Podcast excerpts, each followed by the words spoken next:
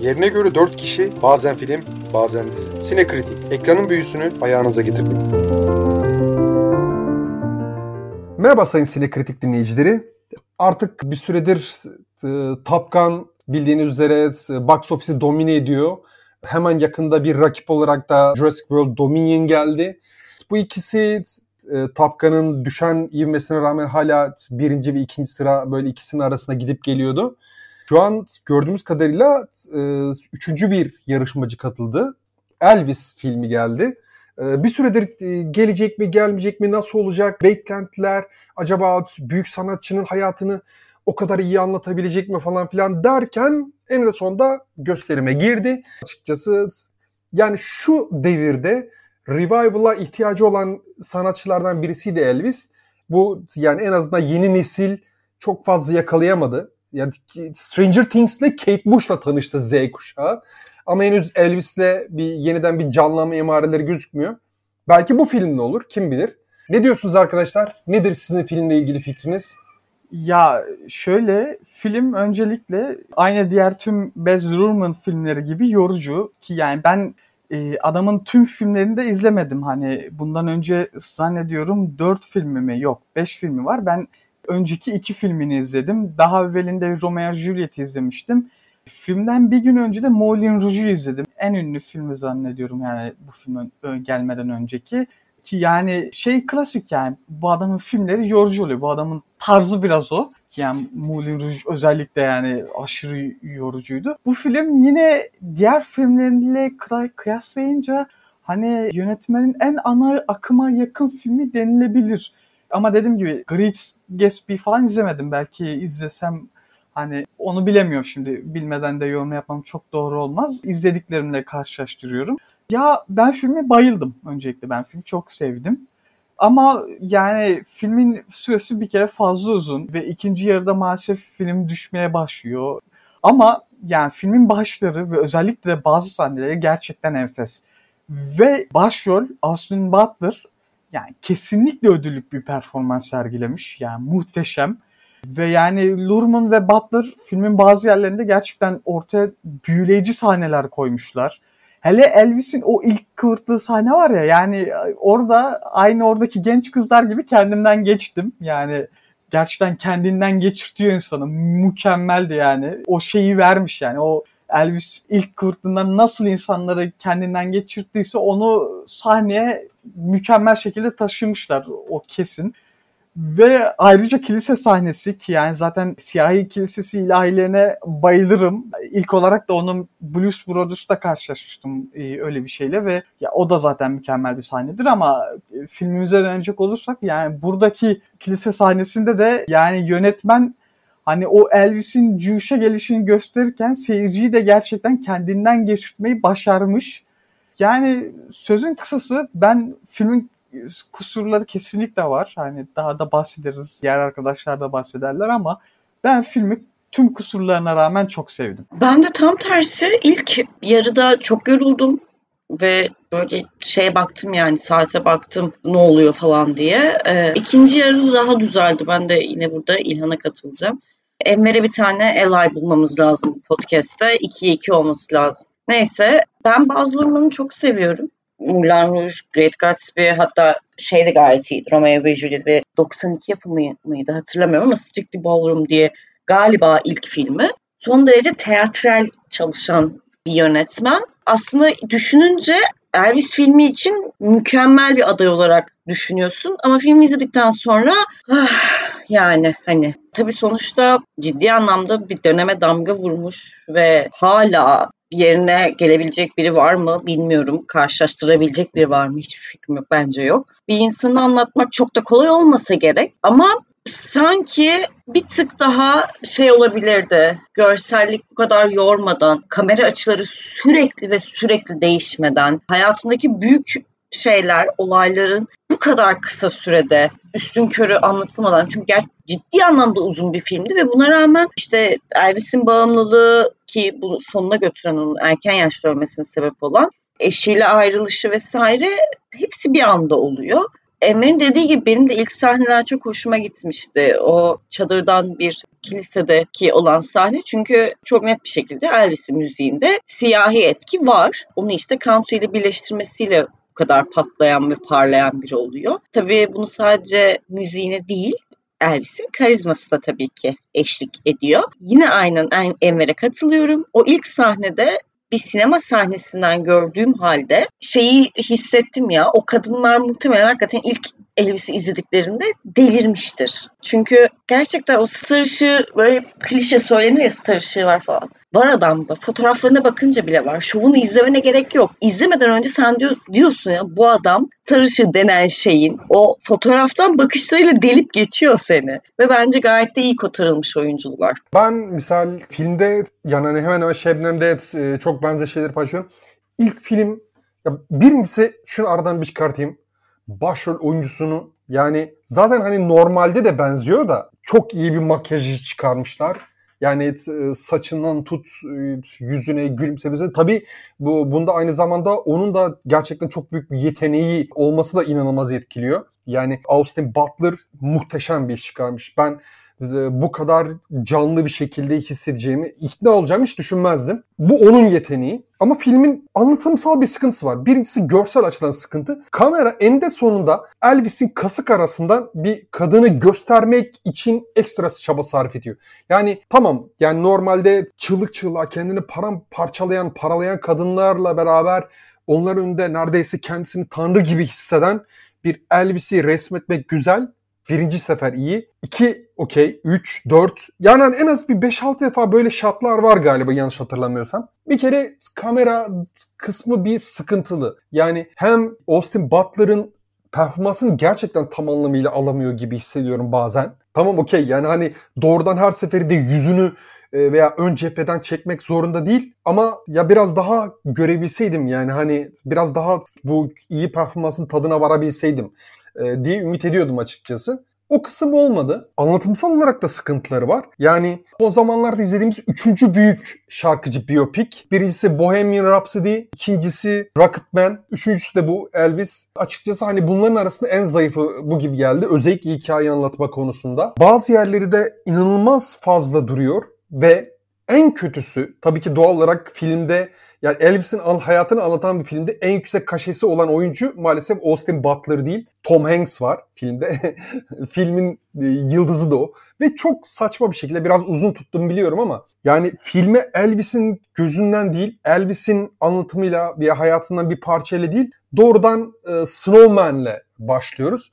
Bu da çok kötü çünkü anlatımı aslında Elvis'ten daha öncelikli olan şey onun menajerinin olduğu hissini asla bırakamıyoruz.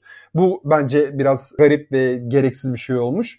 Neyse ben kaldığı yerden sonra devam edeceğim eleştirilerime ilgili. Yani hani şimdilik bu kadarla keseyim. Ben de şey katılıyorum bak Snowman'in gözünden anlatılıyor ama sürekli de Snowman'in gözünden de anlatılmıyor. Sürekli bir kopukluk var. Araya tekrar giriyor. Tekrar onun perspektifinden bakıyoruz. Tom Hanks tabii ki bir şey diyemem. Oyunculuğu mükemmeldi vesaire. Ama Elvis'i gerçekten sadece yani anlatacaklarsa sadece şeyin gözünden yapsalardı ya da bir kısmını en azından o perspektiften anlatıp sonra geçirselerdi çok ciddi anlamda karışıyordu o şeyler birbirine giriyordu. O bence de büyük sıkıntılıydı. Ya işin en kötü tarafı Tom Hanks yani Snowman filmin esas kötü adamı olmasına rağmen öyle olmamak için ki Tom Hanks size de sormak istiyorum özellikle Tom Hanks'i bir villain olarak şöyle gerçekten kanlı canlı insanı ürperten veya kendisine nefret ettiren bir villain performansını oynarken hatırladığınız kaç tane film var? Yani Tom Hanks yine şey yapmış yani hani o villain tiplemesinden kaçınmış ve büyük ihtimalle onun ve menajerinin, onun oyunculuk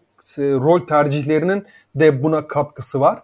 Ve filmi bence baltalayan bir örnek bu açıkçası. Kesinlikle Tom Hanks inanılmaz bir figür haline gelmişken villain olmaktan kaçınıyor. Benim de aklıma ilk gelen şey oydu. Çünkü ciddi anlamda kesinlikle yani Tom Hanks'in ciddi bir e, şeyi var rollerinden ve karakterinden gelen sempatik ve güvenilir bir yanı var. Yani annemle her Tom Hanks filmi izlediğimizde ay yine mi Tom Hanks falan ay çok severim falan. Adam villain rolünde bu saatten sonra böyle bir şey yarattıktan sonra bir sinema kariyeri bence de çekilmiş bir Villeneuve'den ki oyuncu olarak kesinlikle yapamayacağından değil yani hani hem senaryo uygun hem Tom Hanks'in şeyi uygun, yeteneği uygun ama bir çekinme var bence. Çünkü ciddi anlamda çok uzun bir süre onu sömüren ve psikolojik olarak da hani kim olursa olsun böyle bir ün ki o zamanki Elvis'in ünü yani hani deliriyor insanlar falan. Yozlaşacağını, şey yapacağını, yoldan çıkacağını, psikolojisinin bozulacağını bile bile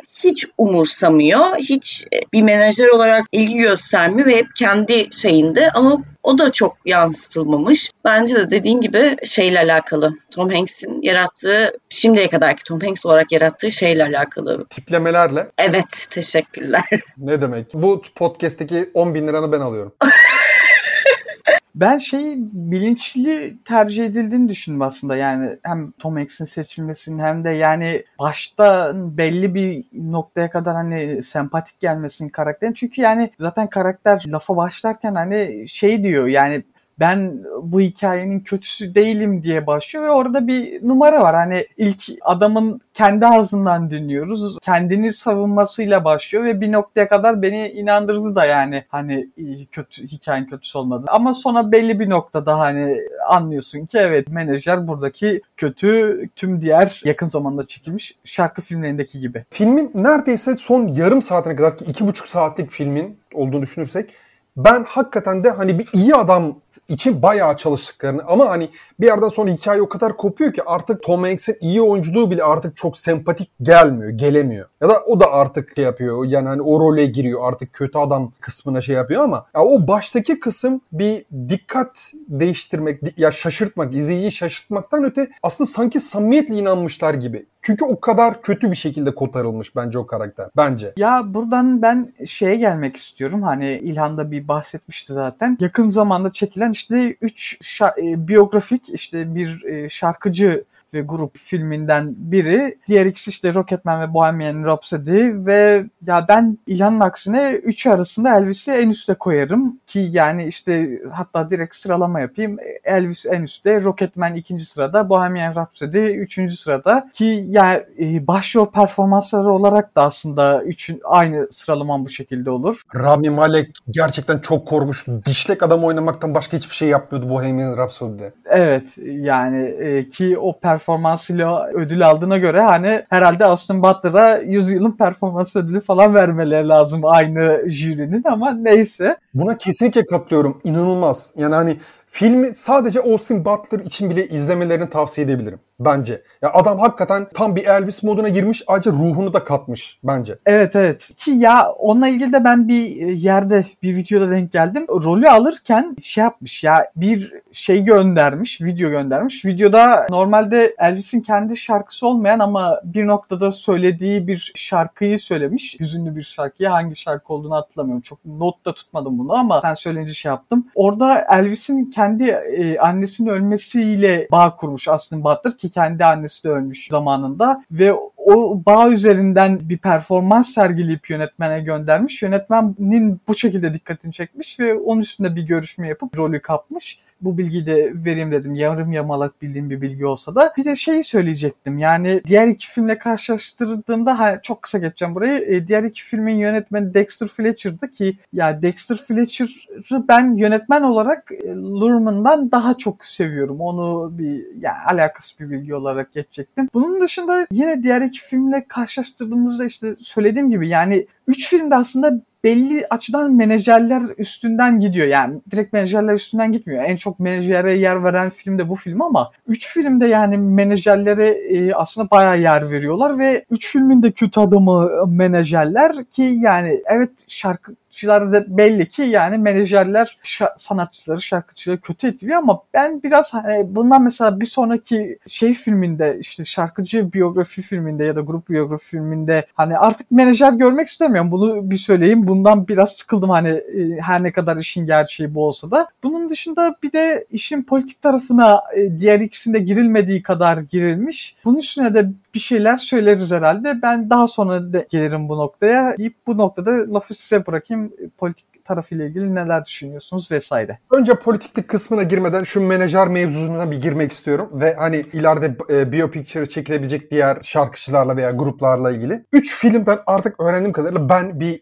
dünya starı yaratma kabiliyetini kendimde görüyorum. Tarkan misal tüm şeyini bana emanet etsin kendisine hayvan gibi davranayım, sürekli uyuşturucu vereyim. Şerefsizim. 5 sene içinde bu üç filmden öğrendiklerimle onu dünya box office'in direkt zirvesine çıkartmazsam ben ne olayım tamam mı? Ama işte Tarkan aile babası. Kızına, ailesine falan yazık. Gençlerden kim var Şebnem? Son poplardan, popçulardan ben kaçırdım. Enver sen biliyorsundur belki ya da. Edis mi? Edis olabilir. Doğru doğru bak iyi şey yaptın. Onda potansiyel var. Tarkan benim için çok büyük lokma. Ayrıca kariyerine falan şey yapmış, oturtmuş. Evli barklı adam. Edis sana öyle hayvan gibi davranır. Tarkan Tarkan olmuş bir daha ne yapacaksın? Ne bileyim ben Tarkan da bir dünyada şöyle bir yıldız, dünyanın yıldızı olsa şöyle Amerika'da, İngiltere'de falan şöyle milyarlar falan YouTube yorumlarının altına bakarsan videolarda Brezilya'dan tut e, Kazakistan'a bir sürü insan şey yapıyor, dinliyor. Sadece biz şeyinde değil. Ben aşığım Tarkan'a. Tarkan'ın kariyeri oturmuş. Edis ya da herhangi bir genç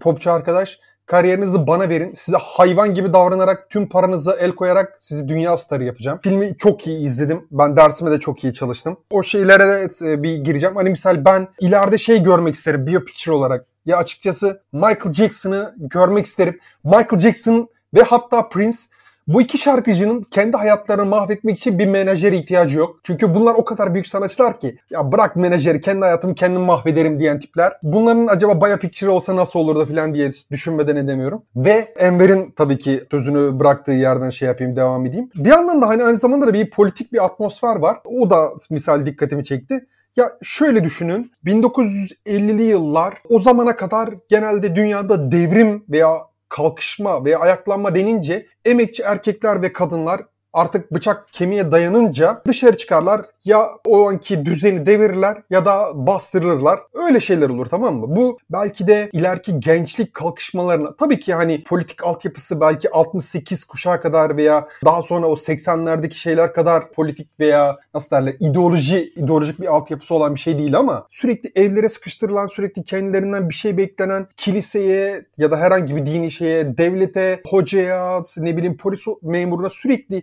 itaat etmesi beklenen gençlerin bir tane şarkıcının şöyle üzerinde bol duran kıyafetinin kıpır kıpır etmesiyle kadınların özellikle polisleri yıkıp geçmesini izlemek ya dedim lan işte bu. Devrim değilse bile sayılır. Yani hani tabii ki işin biraz goy goy kısmı ama e, özellikle de filmde de birkaç yerde misal atıfta bulunuyorlar. Asi Gençlik filmine falan şey yapıyorlar. O dönem bir şey. Çünkü artık o yaşlıların, ebeveynlerin fabrika bandından çıkıp düzeni değiştirmek için canlarını feda etmek istedikleri şeyden, kalkışmalardan ziyade gençlerin ya bizi biraz salın ya amaçlı ya şurada eğlenmeye, bir kurtlarımızı dökmeye geldik diyen kadınların, genç kadınların bir kalkışmasını gördüm. Şu anda da çok farklı bir şey olmuyor ama artık insanlar daha bilgisayar başından bir şeyler deniyorlar. Ama o dönemi, o hissiyatı en azından hani bir dereceye kadar ben aldım ve ikna edici geldi bana. Şey diyormuşum artık daktilolarını değil laptoplarını çıkartıyorlar.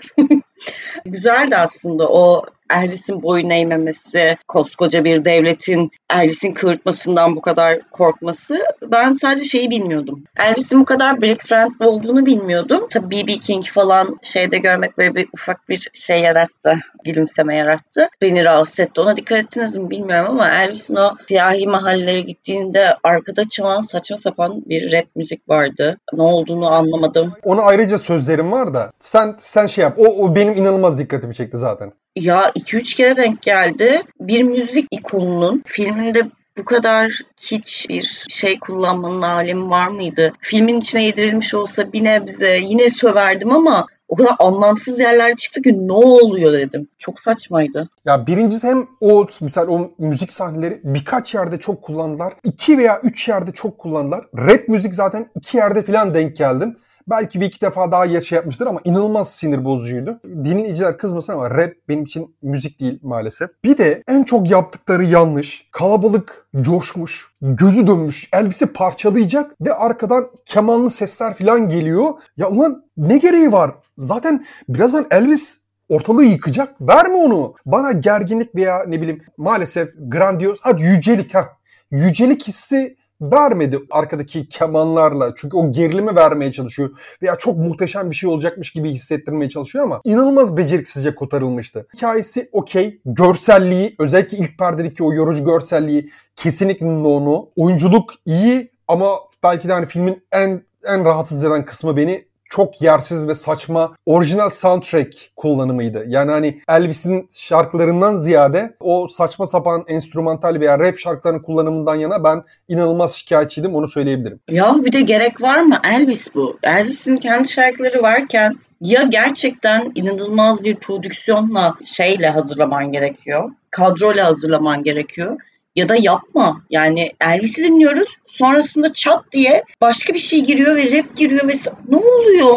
1950'lerde ve Elvis'ten bahseden filmde rapin ne alaka? Neden? Çok gereksizdi. Yani ben de ikinize tamamen sonuna kadar katılıyorum bu konuda. Yani filmde şimdi şey kısımlar var. Onlar çok doğru olmaları. Hani blues sahneleri var ki yani o sahnelerin olmaları çok hoşuma gitti. Yani çünkü bir kere işte hani hem işin politik yanına giriyor orada hem de yani Elvis'in Elvis olmasını görüyoruz yani sonuçta Elvis'in yaptığı şeyi görüyoruz. Blues'u işte ana akıma yedirmesi, ortaya rock'n'roll'un hani çıkması vesaire vesaire görüyoruz. Ama yani rap ben de şahsen tiksinirim. Hani seven sevsin diyeceğim ama sevmesin bence ama neyse.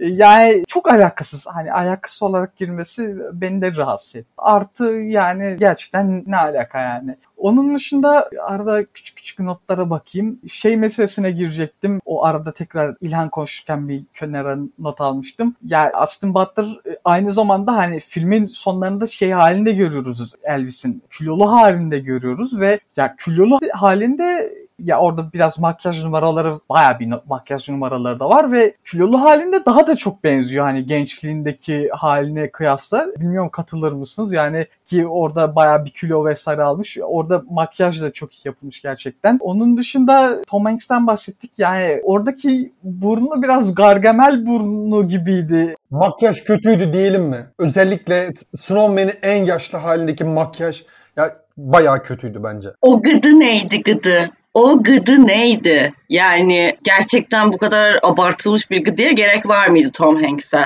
Ya işte e, filmde hani hem iyi makyajı hem kötü makyajı görüyoruz aynı anda. Onu söylemiş olalım. Onun dışında şeyin olmaması çok sevindirdi. Yani Dorman'ın o klasik ardarda arda sürekli bir hızlandırma, yavaşlatma efektlerini görmemek beni sevindirdi. Bunu bir sadece bir arabalı bir sahnede yapmıştı. Başka da bir yerde görmedim. Yani o açıdan gerçekten hani belki ana akıma en yakın filmlerinden. Gelişme kaydediyor yönetmen. Bazıları tam tersinde söylenebilir. Hani ben şey yapmayayım da yani ben şahsen sevindim. Sevinde vardır hatta ana akıma yaklaşması konusunda hani üzülen de vardır muhakkak. Bunun dışında yani genel olarak ben herkese mutlaka yani müziğe ilgisi olan, Elvis'e ilgisi olan, blues'a ilgisi olan, rock'n'roll'a ilgisi olan herkes mutlaka gidip izlesin derim. Siz ne dersiniz? Ya ben açıkçası ya yorucu bir filmdi. Elvis'in çok ilginç hayatını bence dramatik virajlarını bence kötü almışlardı ama